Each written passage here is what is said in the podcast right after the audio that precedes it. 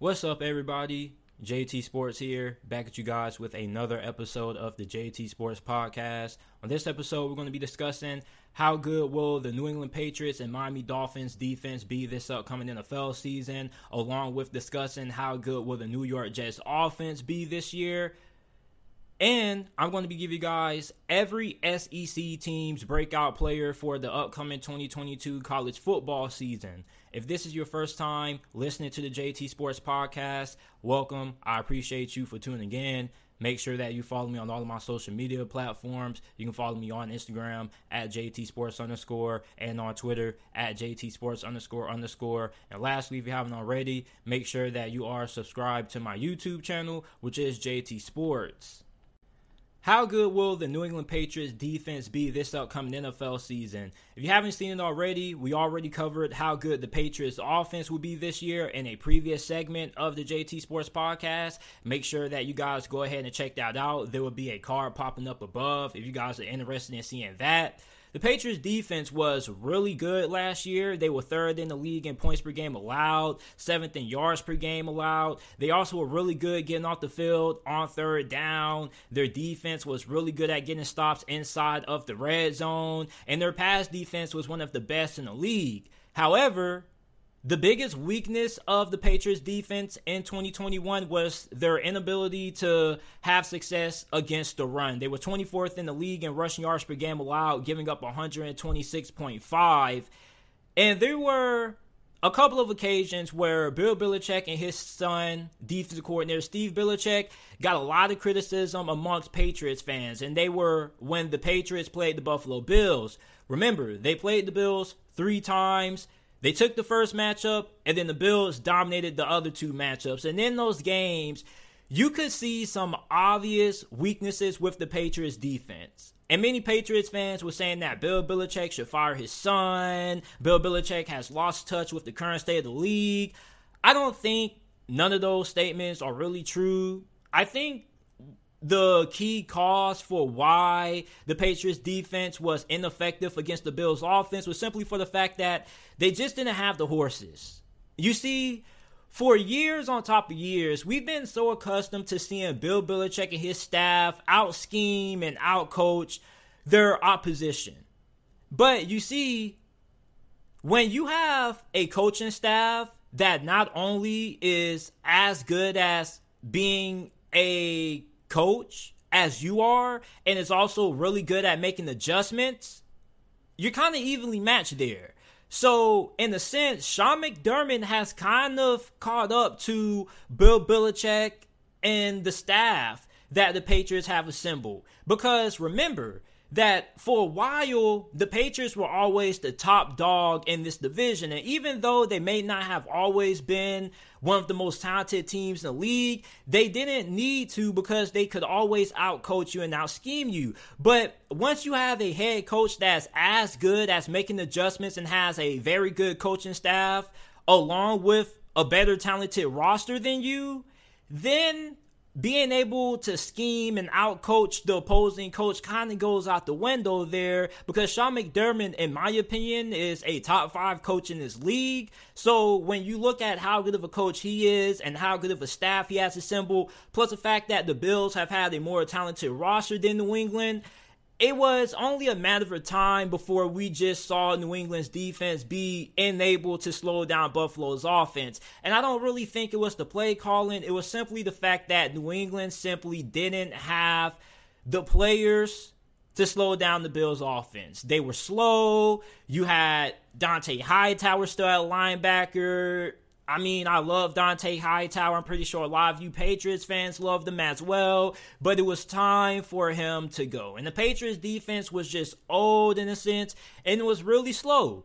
So this year for New England, if they're going to have a shot at winning the AFC East and recapturing the title, they're going to have to be able to make sure that they are better equipped to handle the Buffalo Bills offense because Josh Allen isn't going anywhere no time soon. And not just Josh Allen, but just being able to handle dual threat quarterback such as a Lamar Jackson or Kyler Murray. You have to be able to have speed on the field. So I think that one addition that the Patriots made over their offseason that definitely should help their defense be better suited against some of the better, faster dual threat quarterbacks in the league. You acquired Mack Wilson in a trade with the Cleveland Browns when you traded away Chase Winovich.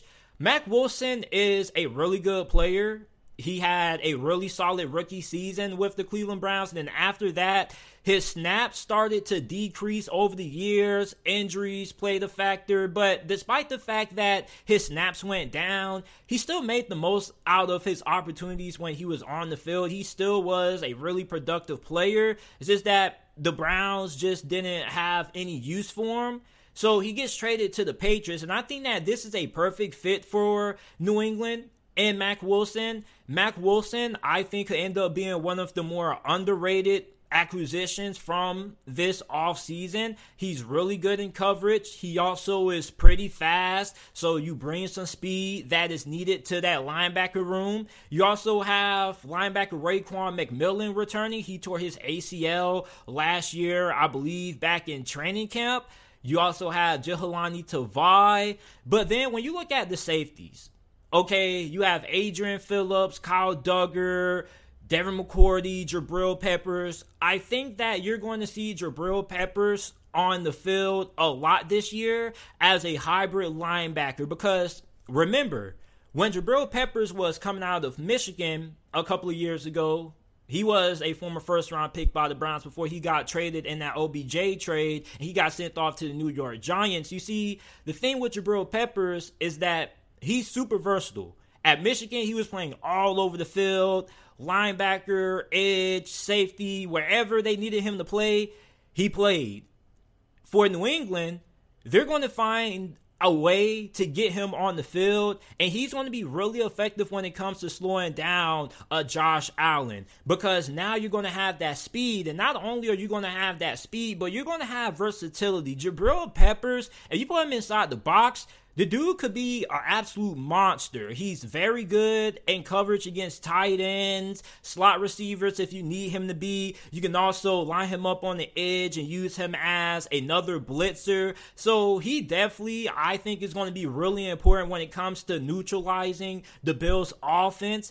And I know there are other teams in the league that the Patriots are going to be playing this year other than the Buffalo Bills. But the reason why I keep using the Buffalo Bills as an example is because right now the Bills are currently the best team in the AFC East. So I have to compare the Patriots to the standard right now, which are the Buffalo Bills. And for New England, speed definitely is something that has been added to this defense in a sense even though there hasn't been a lot of overwhelming acquisitions to add tons of speed, you still did add Mack Wilson and Jabril Peppers. And these aren't flashy acquisitions. They aren't going to be any acquisitions that many people are going to be talking about during the preseason and before the regular season. But the Patriots and Bill Belichick are always good at finding players that fit their system and fit what they need them to do as Bill Belichick has notoriously said over the last couple of decades, do your job. Everybody has a role. And for Jabril Peppers, Mack Wilson, I think they're going to be really big when it comes to being able to slow down opposing teams who have really high powered offenses that start with having a very good dual threat quarterback. The defensive line is really good. You have Wise, Henry Anderson, Christian Barmore, Lawrence Guy. Really phenomenal defensive line, one of the best in the league. At edge rusher, you have Matthew Judon, 12 and a half sacks last year. He's coming off his third straight Pro Bowl appearance. You also have Josh Uche, who had three sacks last year, so he should also be a little bit of a factor when it comes to the Patriots pass rush this year. Middle linebacker Ja'Whaun Bentley is probably coming off the best year of his career. He recently got re signed by the Patriots to a two-year deal worth six million dollars. Last season in 2021, he had 109 tackles, one sack, five tackles for loss, and two pass deflections. He's really good against the run. However, he's not all that great in pass coverage. With Dont'a Hightower now gone, the Patriots kind of gotten a little bit younger at linebacker. So the run defense should improve this year. And with Christian Barmore taking that next step in his development, this run defense definitely should improve. And overall, the speed of the defense, although it's not going to be super overwhelming, it is going to be noticeable. And I don't think we're going to see teams like Buffalo have the kind of games that they had against New England last year in their last two matches. I definitely think that Bill Belichick and his coaching staff are going to be better suited to match up against some of the better high power offenses versus what they went into last year. Because last year, they just went into a game where they had no answers. And rarely do you see Bill Belichick get out coached, but that's kind of what happened with the Buffalo Bills. And not only did they out coach Bill Belichick and now scheme him, but they just were outright better. So for New England, how are you going to counteract that? We also got to talk about how are they going to deal with the loss of J.C. Jackson, who opted to leave in free agency and sign with the L.A. Chargers. I don't know if the Patriots really tried to re-sign them. Maybe they attempted, but he was just asking for too much. You guys already know what the Patriots mentality is when it comes to players. They don't overpay. And not only do they not really overpay, but they don't really pay anybody. So they're always about trying to get the big bargain. So you got Malcolm Butler, who's 32 years old. He got signed to a two year deal worth $5 million. He didn't play last year. He's somewhat retired, but then he came out of retirement and then signs back with New England. And you may be saying, JT, he's 32 years old. Don't let the age fool you. Malcolm Butler was really good during his time with the Tennessee Titans, and we already know what he did during his fourth stint with the Patriots. He was a Super Bowl legend. He was one of the key reasons why they were able to beat the Seattle Seahawks in that Super Bowl a couple of years back. So the Patriots are always a team that's good at getting the most out of aging players who may look like they're past their prime, but the Patriots somehow have the recipe for being able to squeeze out what's left of their careers. And just look at Devin McCourty. The dude is 34 years old and still playing at a really high level. Last season, 60 tackles, 10 pass deflections, and 3 interceptions. I don't know how the Patriots do it. I don't know. Bill Belichick just has this cryo chamber that he throws aging veterans in, and then after a couple of minutes, they come back out better, rejuvenated. I don't know what it is, but he's just really good when it comes to getting the most out of older players. And I don't know if it's just because he loves having players that have experience high football IQ. I don't know what it is, but he just gets the most out of players who seem as if they're past their prime. You have Jalen Mills returning. I don't know what role he's going to have in this Patriots defense. He had an up and down season last year. He could potentially move back to safety, but I doubt it because the Patriots are already pretty crowded at the safety position at the moment.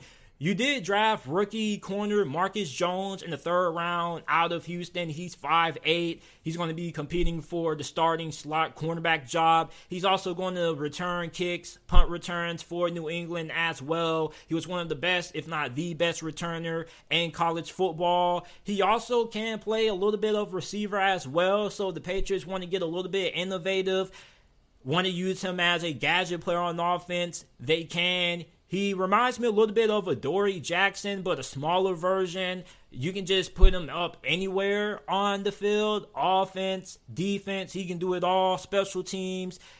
But somebody who I really love is rookie cornerback out of Arizona State, Jack Jones. He was drafted in the fourth round by New England right after they took Marcus Jones.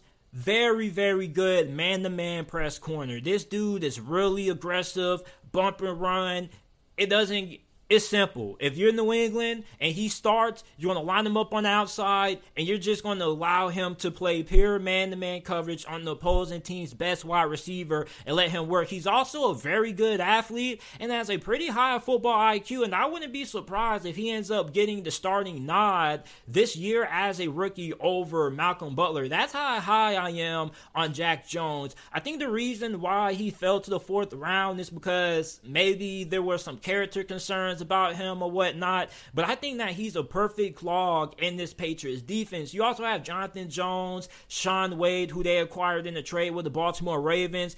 I really would love to see Shaun Wade start at slot for the Patriots this year because if you guys remember Shaun Wade when he was playing for the Ohio State, the year before his final season with the Buckeyes, he was one of the best cornerbacks in all of college football from the slot because he was a hybrid safety and source. He could play safety, he could play in the slot. He's a really good athlete, especially when you want to use him off the edge as a blitzer.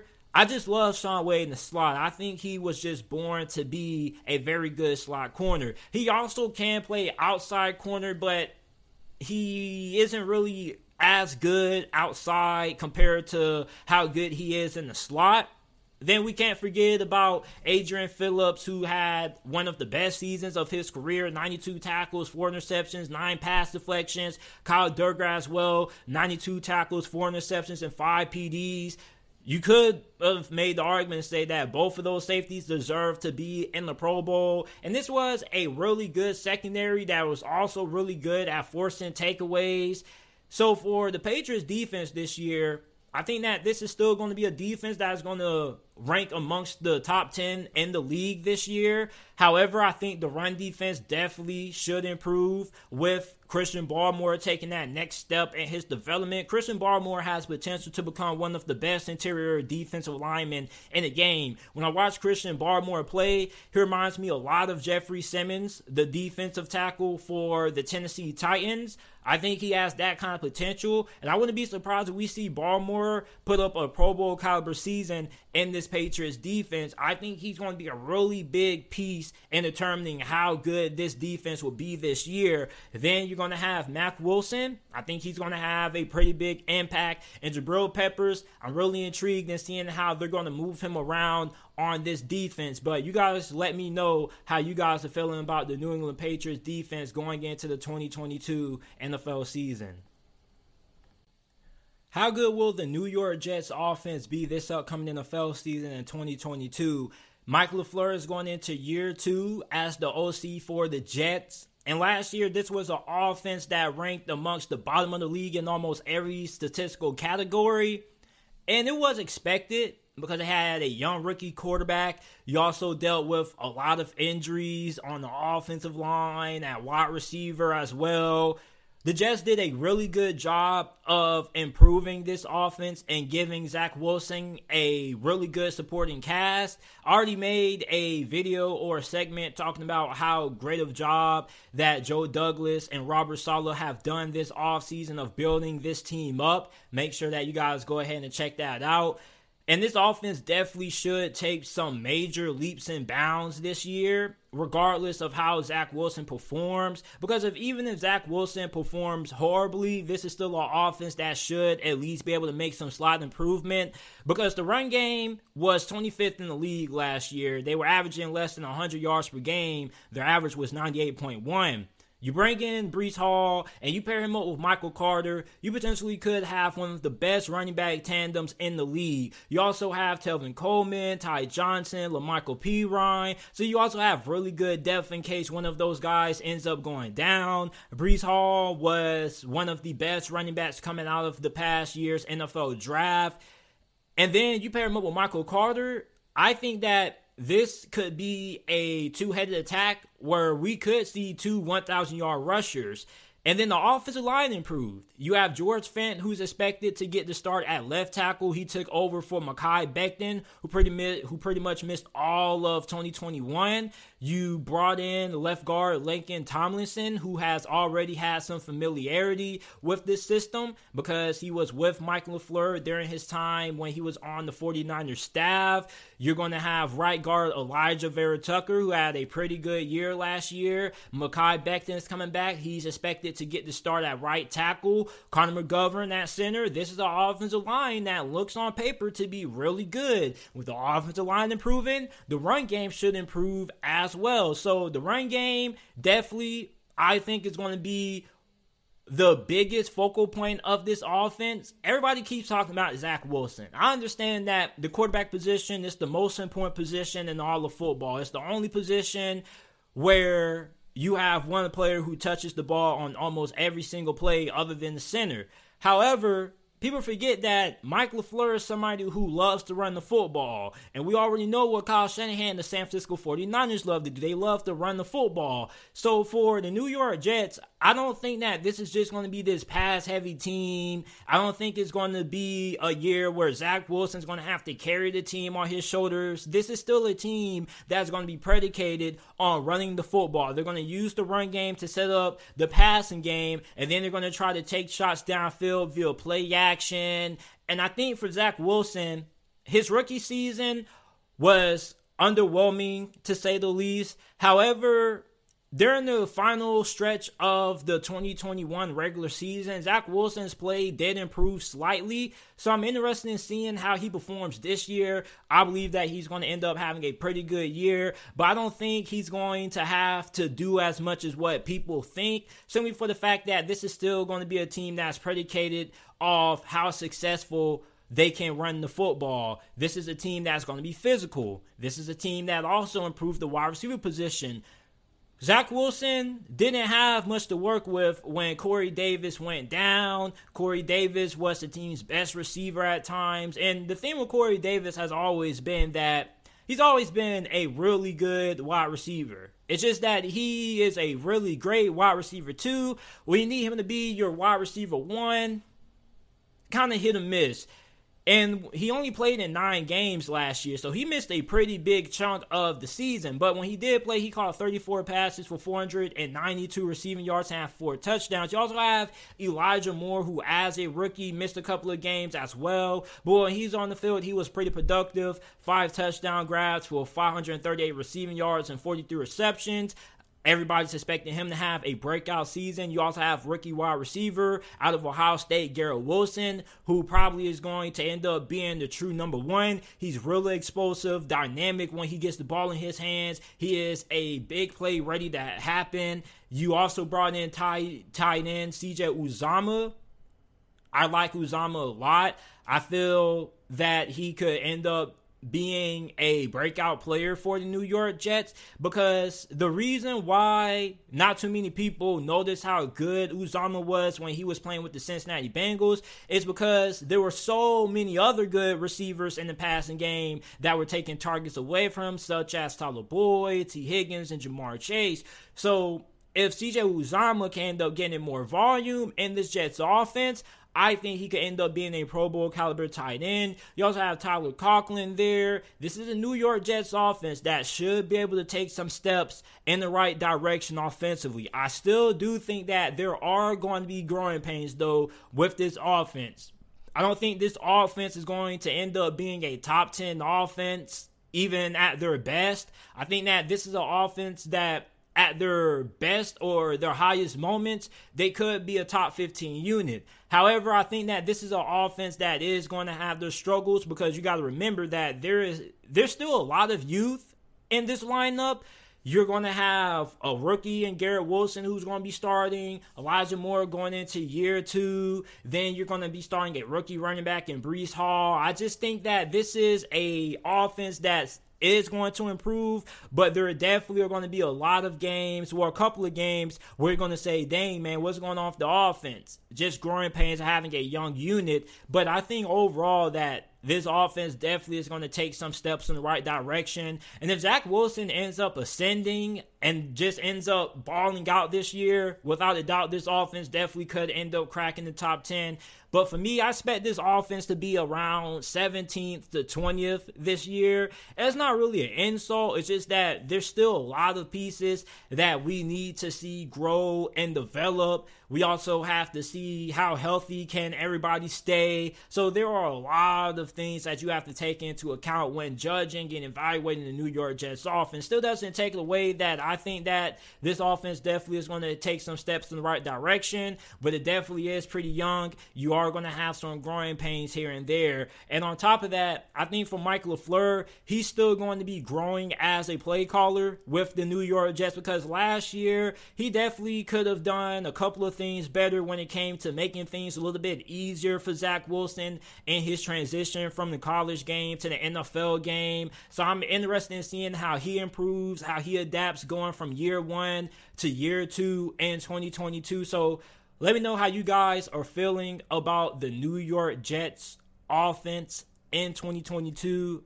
I think they definitely have a lot of talented pieces. Breece Hall definitely could end up being in the running for Offensive Rookie of the Year. You're going to have Michael Carter there. These are two running backs that most definitely could end up going for a thousand a pop especially Michael Carter. The dude is a monster. Mekhi Becton, when he's healthy, is one of the best offensive tackles in the game.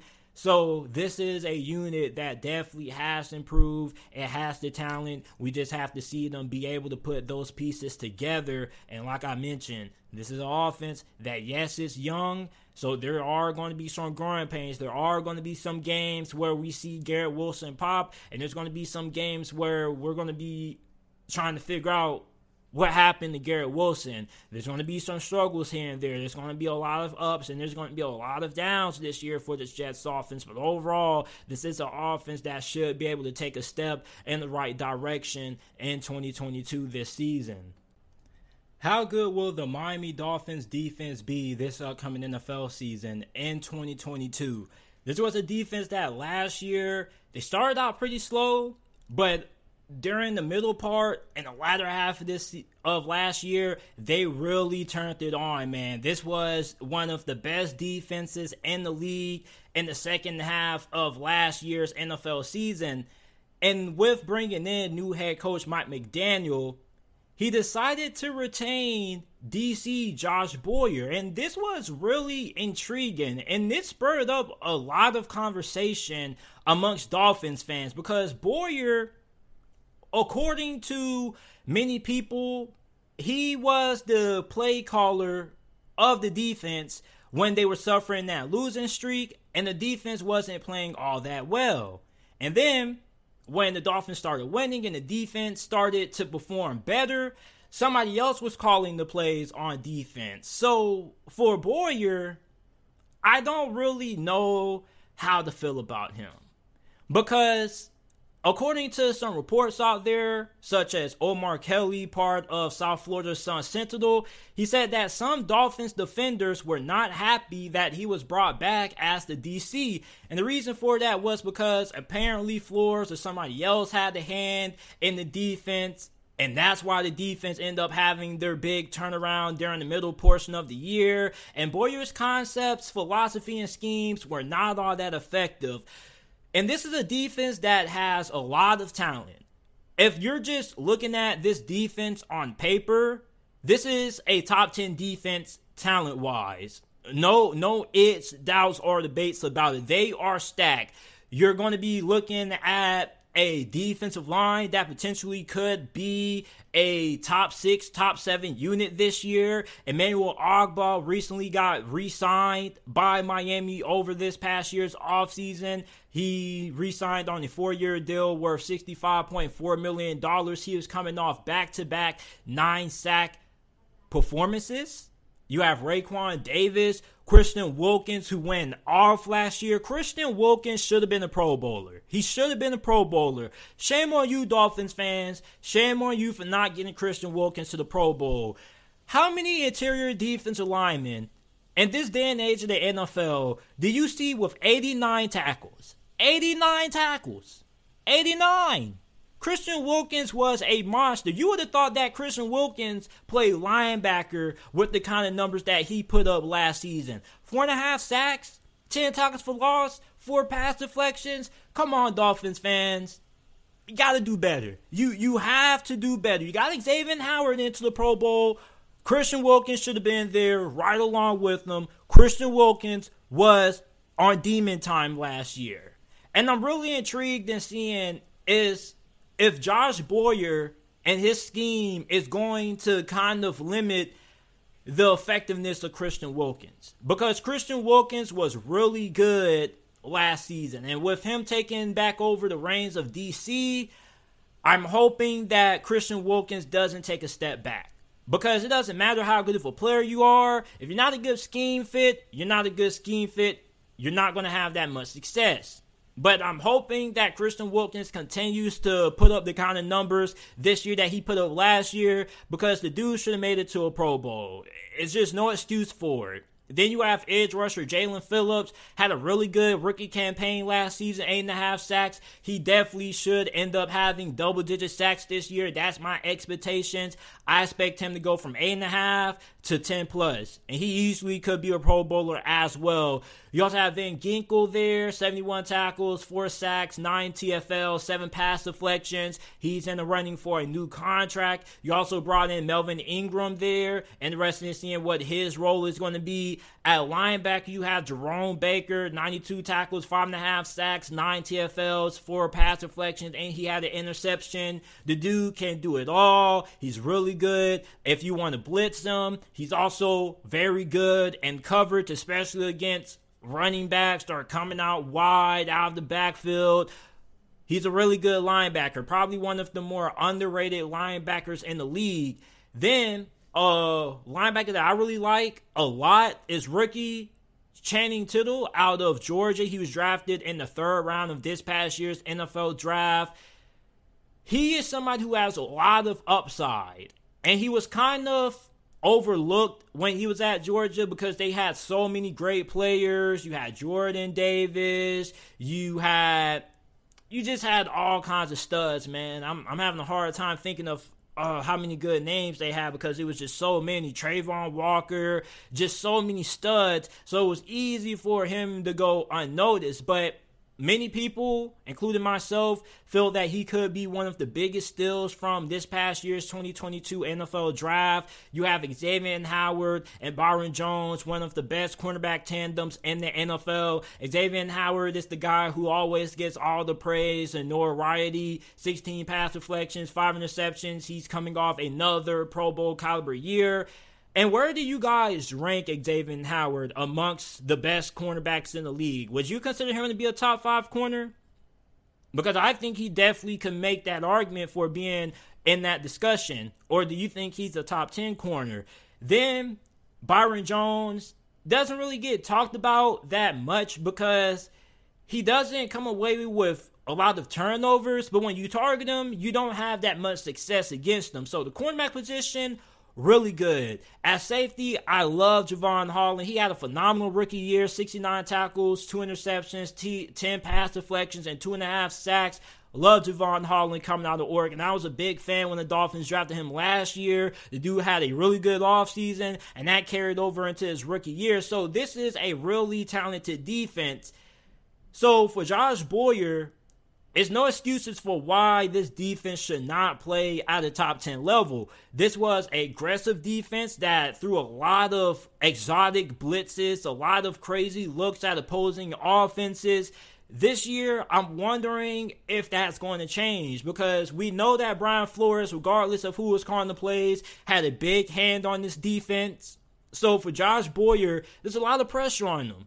And to be quite honest with you, I don't think this defense is going to live up to the talent. I think that at the end of next year or the end of this upcoming season, McDaniel is probably going to have to part ways with Josh Boyer. And I'm not somebody who loves to call out people for their jobs or anything to that magnitude, but I'm really not on board with this hiring or the decision to retain them. And that's kind of the big knock that I have on McDaniel. Kind of wish that maybe he would have continued the search and brought in somebody else because maybe he had a discussion with the ownership and he was suggested Josh Boyer. Maybe somebody put in a word for him. But from what I've read and from what I've seen from Dolphins fans, Many people are conflicted with this move. Many people don't know if it's a good decision or a bad decision. And oftentimes it's just it's just something that you don't want to see. You want to bring in somebody that has the approval of the players and it doesn't really too much matter of the fan perspective. It really just matters if the players are on board and it doesn't seem as if the players are fully on board according to reports. Not all the players are against it, not saying the whole locker room hates the man or anything to that magnitude, but I just feel as if this kind of could have been a better hiring. There definitely were many good DCs who you could have gotten, or many other people who you could have promoted. So I don't really know about Josh Boyer. I think he could potentially end up holding back this defense. So I think this defense could take a step back, even though they do have a lot of talent. It doesn't matter how good of a roster you have or how talented of a team you have if you don't have the coach who can coach your players up and put them in the right place to succeed. And on the defense side of the football, even though this is a top 10 defense when it comes to talent perspective, I'm just not really on board with Josh Boyer as the DC. So, you Dolphins fans, let me know how you guys feel about Josh Boyer. I think he's going to end up being the key cause to what can make or break this defense. And if I'm wrong, this is a defense that should be top 10, maybe top 5. But if I'm right, like I think I will be, I kind of think that this defense could disappoint many Dolphins fans. So let me know how good you guys think the Miami Dolphins defense will be this upcoming NFL season in 2022 down in the comment section down below. All right, so I'm trying out something new. If this does well and you guys enjoy this, I'll do another one for another conference. But I wanted to give you guys every SEC team's breakout player for the 2021 college football season. I would be choosing one player who I think will break out for every single team in this conference. And this was really tough to do because, I mean, there's so many players that always are transferring in coming in, you have new recruits and whatnot. So there's so many players to choose from for every team, but I just pick one. If there are some players who you guys feel could break out, let me know down in the comment section down below if you guys are watching this on YouTube. Remember that this is a JT Sports podcast. Every segment or video that's uploaded on the channel is available in audio format on every single podcasting platform. Wherever you get your podcast from, the JT Sports podcast is available. So make sure that you guys go ahead and check out the JT Sports podcast. If you're watching this on YouTube, you can check it out down in the description down below and in the pinned comment. So let's start off with Georgia. I have wide receiver slash tight end Arik Gilbert. He transferred to the University of Georgia last year. He formerly was part of LSU's football program, and then he ended up entering the transfer portal. And then it was kind of weird because he initially transferred to Florida. Then I guess he wasn't eligible to play, so then he transferred to Georgia, and then he didn't play last year due to personal reasons. But this is a dude. And when I say a dude, this is a dude. He's 6'5, 248 pounds. He is the highest ranked tight end in 24 7 sports composite history. He was the fifth ranked player nationally coming out of the 2020 recruiting class. He was a five star recruit. And in the long season that he played with the LSU Tigers in 2020, he caught 34 or 35 passes for 368 receiving yards and two touchdowns and averaged 10.5 yards per reception. During the spring game, I saw him catch a touchdown. He's playing wide receiver. They just had to find a way to get him on the field because they already have a pretty phenomenal tight end. So when you look at Arik Gilbert, you definitely see a Kyle Pitts clone the dude is a freak athlete. If he was to run the the 40 yard dash right now, I'm pretty sure he would at least run a 4 4. I would be really surprised if he ran anything slower than a 4 5. This is a freak athlete. This is one of the freakiest athletes, and not just the SEC, but in all of college football. And he is about to light up the whole entire SEC this year. This dude is going to go off. He is a monster. For Kentucky, I have cornerback Carrington Valentine. He's six foot, 200 pounds. He is a junior. He started in 12 games for the Wildcats last season. He had 61 tackles and five pass deflections. He currently is the most experienced cornerback on Kentucky's roster at the moment. He played the second most snaps on the Wildcats defense in 2021, over 900 snaps. He should be Kentucky's best corner this year, and he has potential to become one of the best cornerbacks in this conference. For Tennessee, I have Bru McCoy. Former five star recruit, he was the ninth ranked player coming out of the 2019 recruiting cycle. He didn't play last season due to some off the field issues, but during his 2020 campaign for the Trojans. He caught 21 receptions for 236 receiving yards, two touchdowns. He's 6'3, 220 pounds, I believe. He's built similar to a running back. He's really hard to bring down in the open field. The dude is really, really physically gifted. And I think that he's going to be a very great fit in Josh Heupel's offense. And him and Cedric Tillman could end up being one of the best wide receiver duos in the SEC if he ends up playing up to expectations. A big reason why he transferred to Tennessee was because he liked Josh Heupel's offense. He felt he would be a good fit. He also loves the Tennessee fan base. He transferred in and he felt right at home. And during his visit, he came in and just felt that Tennessee was the right place for him to play ball at. With Hendon Hooker throwing him passes this year, there's no reason why he shouldn't end up being able to break out for the Vols this upcoming college football season. For Missouri, we have wide receiver Luther Burden the third. I think he's probably the only true freshman that I have on this list. He's 5'11, 210 pounds hailing from St. Louis. He was a five star recruit and the number one wide receiver from this past year's recruiting cycle from the 2022 class. He has phenomenal ball skills. He plays way bigger than his height. He routinely is able to win 50 50 balls down the field. On top of that, he is phenomenal after the catch. He has great speed, quickness, elusiveness.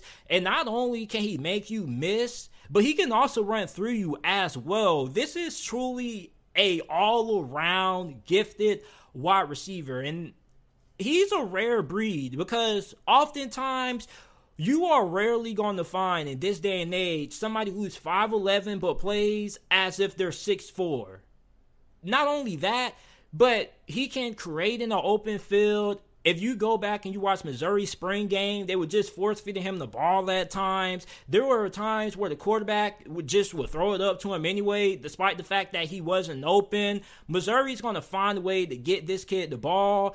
And the fact that he's going to be starting as a true freshman says just how talented he is because Missouri has a pretty good group of wide receivers. This is one of the deepest wide receiving corps in all of college football. So the fact that he's starting right away tells you just how good he's going to be. And don't be surprised if you end up seeing him end up being a freshman All American, not just for this conference, but in college football.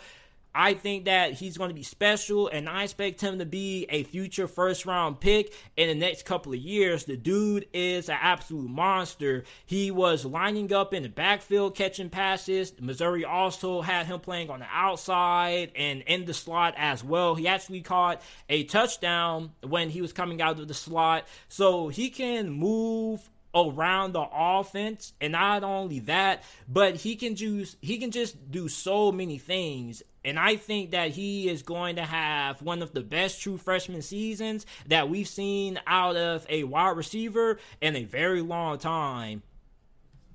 For South Carolina, running back Marshawn Lloyd is my breakout player for the Gamecocks. He's 5'9, 212 pounds. Last season, he had 64 carries for 228 rushing yards. He had a touchdown and was averaging 3.6 yards per attempt. He was still working off the rush According to Shane Beamer, he wasn't 100% because he was coming back from an ACL injury that he had suffered the year prior. And with running backs Kevin Harris and ZaQuandre White leaving for the NFL, I think Lloyd should be able to take over as the lead back this year. Even though he is going to have Wake Forest transfer Christian Beal-Smith eating at some of his carries, I still think that he should end up being the best running back on this offense. Beamer has raved about him during spring.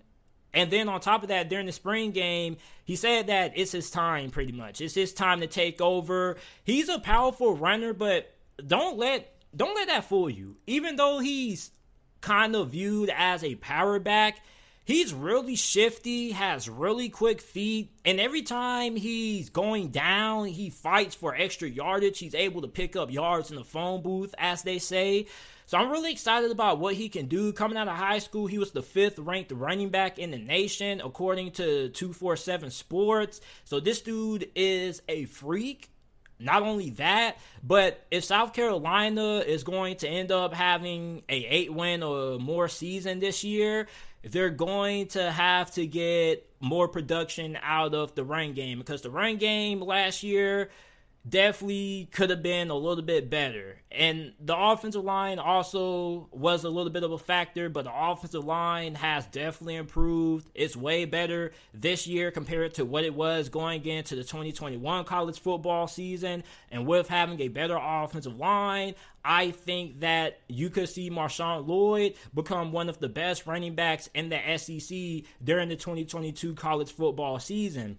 For Florida, you guys already know who we have. Quarterback Anthony Richardson, 6'4, 237 pounds. He is going to be a huge part in determining how successful Florida's new head coach, Billy Napier, is going to be in his first year as the head man of the Gators. He appeared in eight games as a redshirt freshman last year. He was part of SEC's all freshman team.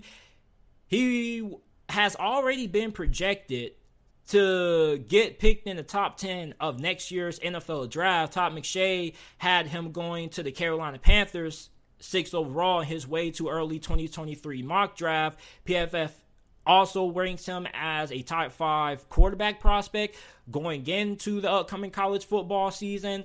Even though we haven't seen a lot of Anthony Richardson, we only have a small sample size to go off when you seen him play last year, the dude was magical. And I'm not trying to be disrespectful. As a matter of fact, let me not say that. Let me not say that. I'm just going to say that every time he's on the field, something magical happens. The dude just knows how to make plays. Last year, he completed 59.4% of his passes, threw for 529 passing yards, had six touchdowns to five interceptions. He also ran for 401 rushing yards and had three rushing touchdowns. And on top of that, he's going to be throwing to a pretty good group of wide receivers. You have Xzavier Henderson and Justin Shorter. You also have a offensive line that should be pretty decent this year.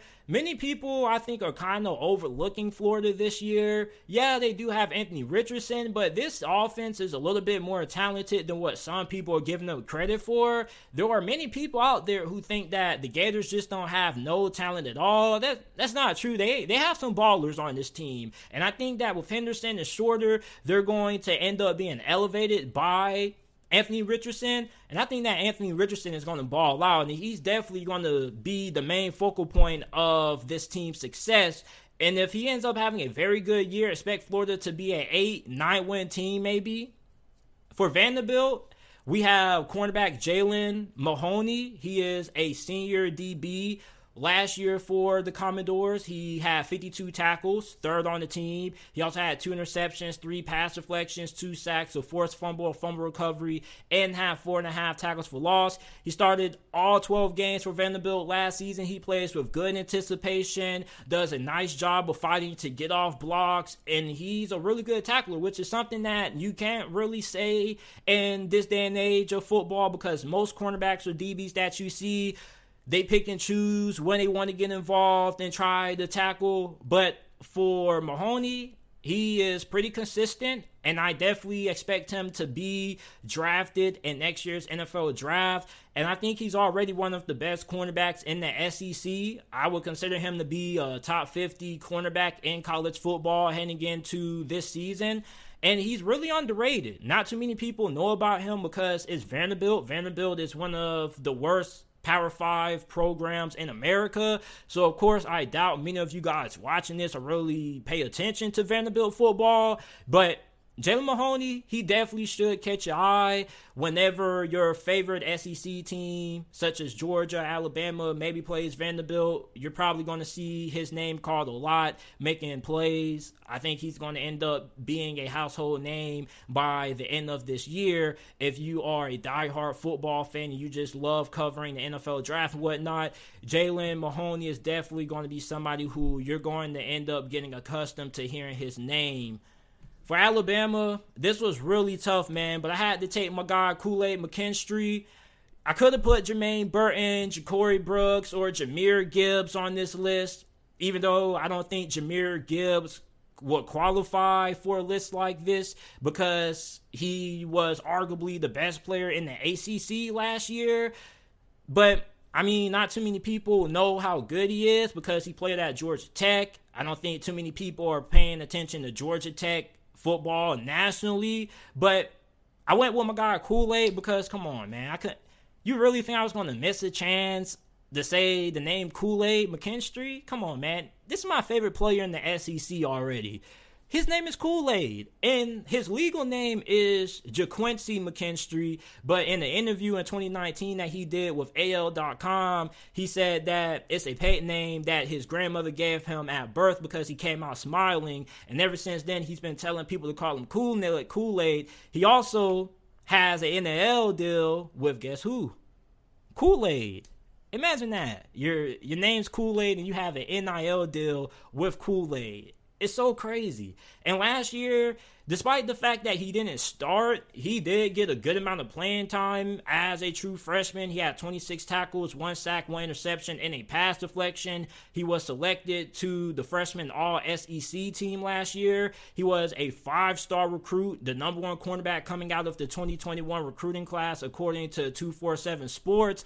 I think that him and Elias Ricks are going to end up being the best cornerback duo in all of college football this year. If you don't know who Kool Aid McKinstry is, I promise you he's probably going to be a household name by week six or week five of the college football season because this is a name that you're not going to forget. And I'm really upset. And let me tell you why I'm upset real quick before we move on to the next one. Let me vent. We just got robbed of potentially one of the greatest rivalries in sports. We could have had Kool Aid McKinstry versus Decoldest Crawford. LSU had a wide receiver named the coldest, right? And he was committed to LSU. But I guess when they decided to part ways with Ed Orgeron, he ended up flipping to Nebraska. And it really made me upset because we could have had Kool Aid versus the coldest. Think about that. Think about how many memes could have been made out of that, man. The coldest versus Kool Aid. Now we still have a chance of it happening if Nebraska is able to make it to a New Year's Six ball game and LSU or Alabama loses a couple of ball games this year, or somehow if there's a God Nebraska ends up making it to the college football playoffs this year and playing Alabama, that would be crazy. But I just have to see it. I have to see Kool Aid McKinstry line up against Decoldest Crawford. I need to see it. I have to see it. I'm I'm really upset that we got robbed out of that matchup. Shame on you, Brian Kelly. Shame on you. You should have made sure that you got the coldest to LSU. You should have. I'm really upset about that, but on to on to the next player. I, I just had to vent that. For Ole Miss, running back Zach Evans, he's a transfer from TCU. He was a five star coming out of the 2020 class, hailing from the Houston area. He decided to stay close to home and commit to TCU. He had a really crazy recruiting process. It was really crazy, really entertaining. He was the 16th ranked player nationally and the second best running back from that class, according to 24 7. And last year for TCU, he had 92 carries, 648 rushing yards, five touchdowns, averaged seven yards per attempt. Not only last year, but his true freshman season as well. He was averaging 7.7 yards per carry. He also had 10 receptions, 130 receiving yards, and one touchdown. And when you look at how his career went with the Horned Frogs, he was held back by injuries, but he probably could have been utilized a little bit more in the passing game. And with him going to Lane Kiffin, he's definitely going to find a way to maximize all of this phenomenal running back's abilities. He has good speed, balance, acceleration. He changes directions flawlessly while still being able to maintain his top speed. He also has very good hands as well. And with Lane Kiffin, being his head coach, he's definitely going to figure out a way to get him heavily involved in the passing game. He kind of reminds me a little bit of Alvin Kamara, and there are a good amount of Ole Miss fans who have also given him that comparison, and I understand why. Because when you look at the similarities between him and Kamara, they both have that ability to kind of be able to change directions while still being able to maintain top end speed. They also have pretty good balance. But a big knock that some people had on him was that for some reason that he kept running out of bounds and whatnot. I don't think he's scared of contact, anything like that. That's That's a dumb narrative. It's just that he was he was near the sidelines. You get what I'm saying? I mean, what do you want to do? To do to do run back in and lose some yards? Kind of made no sense. But I'm really excited about Zach Evans. There are a good amount of people who are excited about Zach Evans. Him and Jahmyr Gibbs, man, are probably going to be the two highlight backs from the SEC this year that everybody's going to be looking at their highlights and they're just going to be going, wow. And then another thing with Zach Evans is hopefully he can stay healthy because injuries also, as I mentioned earlier, have been something that kind of held him back at TCU. So if he can stay fully healthy, I think that he's going to end up being a phenomenal pickup for Ole Miss alongside of transfer quarterback Jaxson Dart from USC. I'm really excited to see what Zach Evans can do. He definitely has potential to be one of the best running backs in college football. For Arkansas, we have Alabama transfer Drew Sanders, who comes in on this list. He's 6'5, 244 pounds. In 2021, with the Crimson Tide, he had 24 tackles, one sack, two and a half tackles for loss, and two pass deflections. He started in three games for Alabama in replace of injured linebacker Christopher Allen, but he later would suffer an injury himself and he missed a couple of games. And by the time he took back, he came back. Dallas Turner had already kind of took over that role. You guys already know what it is at Alabama. Every time somebody ends up having to step out for injuries, there's always somebody else coming in and producing. They're just a football factory over there. They produce players like it's machines on the conveyor belt. But this is a linebacker who is really athletic. He played all over the field when he was in high school, he played quarterback, tight end, wide receiver, multiple spots on the defensive side of the ball. He was a 26th ranked athlete coming out of that 2020 recruiting cycle. The dude is phenomenal, great speed. He has potential to become one of the best linebackers in this conference, and not only one of the best linebackers in this conference, but when you look at him, this is definitely a prototypical NFL linebacker, especially if he has a little bit of coverage ability. I think he can end up being a potential first round, second round pick when he ends up declaring for the draft in the next couple of years. For Mississippi State, wide receiver Jaden Walley comes in on this list. He is a junior. He had a phenomenal true freshman campaign in 2020. He was part of the SEC's all freshman team. He broke all kinds of freshman records for Mississippi State.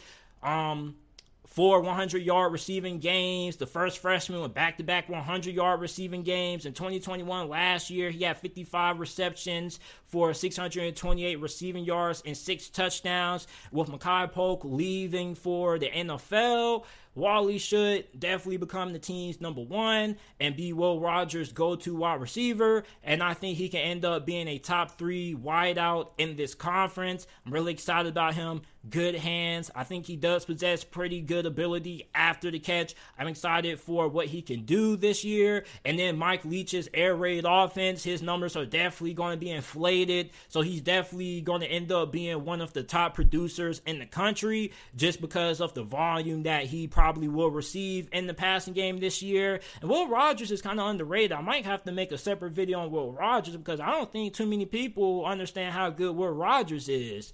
For Texas A&M, defensive lineman Shemar Turner, man, this dude is the definition of a freak. Uh, I was talking about dudes this is a dude. He's 6'4, 285 pounds. He had a phenomenal spring.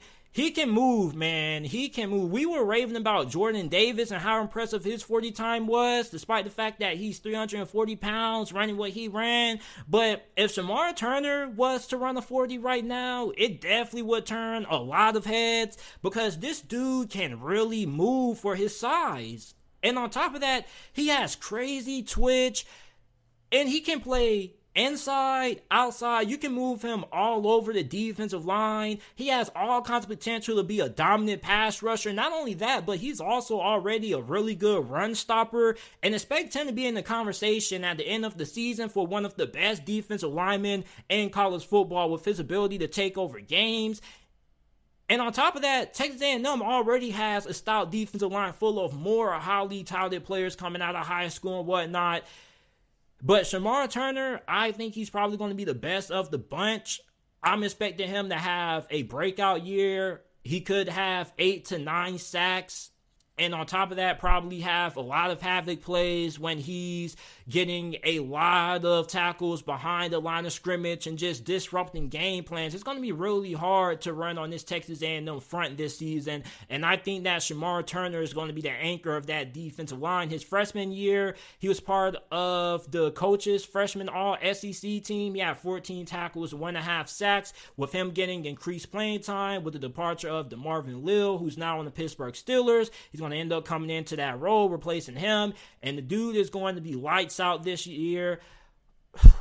I'm glad. I'm glad I'm not playing running back in the SEC because if I saw Shemar Turner, I, I might think a little bit twice about trying to run run by him because that dude is a freak athlete, man. For Auburn, we have Oregon transfer cornerback DJ James.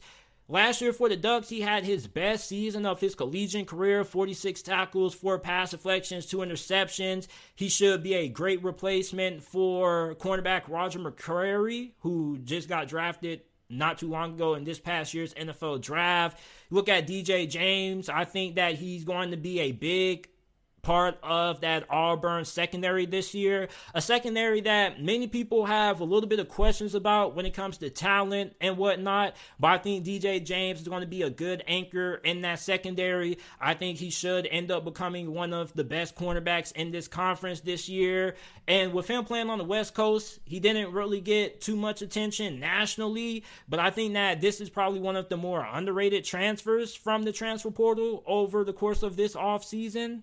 So keep an eye out for him. And the last player that we have for LSU is cornerback Mekhi Garner. He is a transfer from Louisiana Lafayette. He was a two year starter for the Raging Cajuns. He was one of the better cornerbacks in the G5 last year. He's 6'2, 215 pounds, so he has phenomenal size for a corner. Third team All Sun Belt in 2021. Last year, he recorded 31 tackles, a forced fumble, and eight pass deflections. And this is a LSU secondary that I think is pretty good. They got a pretty good amount of transfers from the transfer portal. I expect Mekhi Garner to end up becoming one of the best cornerbacks in this conference and potentially one of the better cornerbacks in all of college football because the dude has really good size. He has really good technique as well. And he's just somebody who has gotten better every single year during his time under Billy Napier when he was head coach for the Raging Cajuns before he left for Florida. So expect him to take a major step this year in his development and end up being one of the best corners in college football potentially. So this is it for my breakout players for every SEC team. only did one for Alabama. Probably could have named about three or four, but could only stick with one. So you guys let me know some players that you think will break out. Also, let me know some other conferences that you guys would like me to do if you guys enjoyed this. And I appreciate you guys for listening in on this episode of the JT Sports Podcast. Remember that the JT Sports Podcast is available on all podcasting platforms. Google Podcasts, Spotify Podcasts, Apple Podcasts, wherever you get your podcasts from, the JT Sports Podcast is available. And I appreciate you guys for listening to this episode of the JT Sports Podcast.